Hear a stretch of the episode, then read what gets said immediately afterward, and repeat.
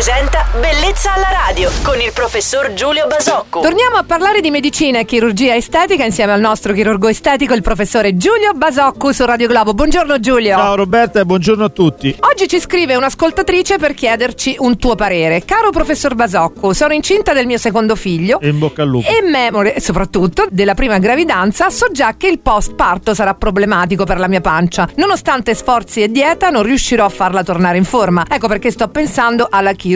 Ma quanto tempo dovrò aspettare prima di potermi sottoporre ad un intervento? Dopo potrò badare ai miei bimbi senza problemi? Cosa rispondi Giulio? Allora, le rispondiamo intanto che una buona norma è fare una grande attenzione nella fase in cui gravidanza, quindi il momento in cui il peso va controllato e non va preso in eccesso, quindi già questo è un'ottima indicazione, un ottimo indirizzo. Quanto dovrà aspettare per sottoporsi successivamente a un intervento chirurgico? Beh, diciamo che dobbiamo aspettare che l'organismo ristabilisca un po' di equilibrio, quindi normalmente sono, sono un'indicazione abbastanza attendibile i sei mesi. E rispetto all'ultima domanda, se potrà badare ai suoi bimbi senza problemi, direi che nell'arco di una settimana, dieci giorni, una paziente che fa un intervento del genere può ricominciare sì una, una serie di attività anche quotidiane. Ecco, un po' di pazienza e si raggiunge il risultato desiderato. Un saluto alla nostra ascoltatrice, grazie per averci iscritto a bellezzalaradio at radioglobo.it dove tutti potete inviare le vostre mail per chiedere un consulto al nostro chirurgo estetico Giulio Basocco. Giulio, passa una bella giornata, ci sentiamo domani su Radio Globo. Anche voi, buon giovedì a tutti.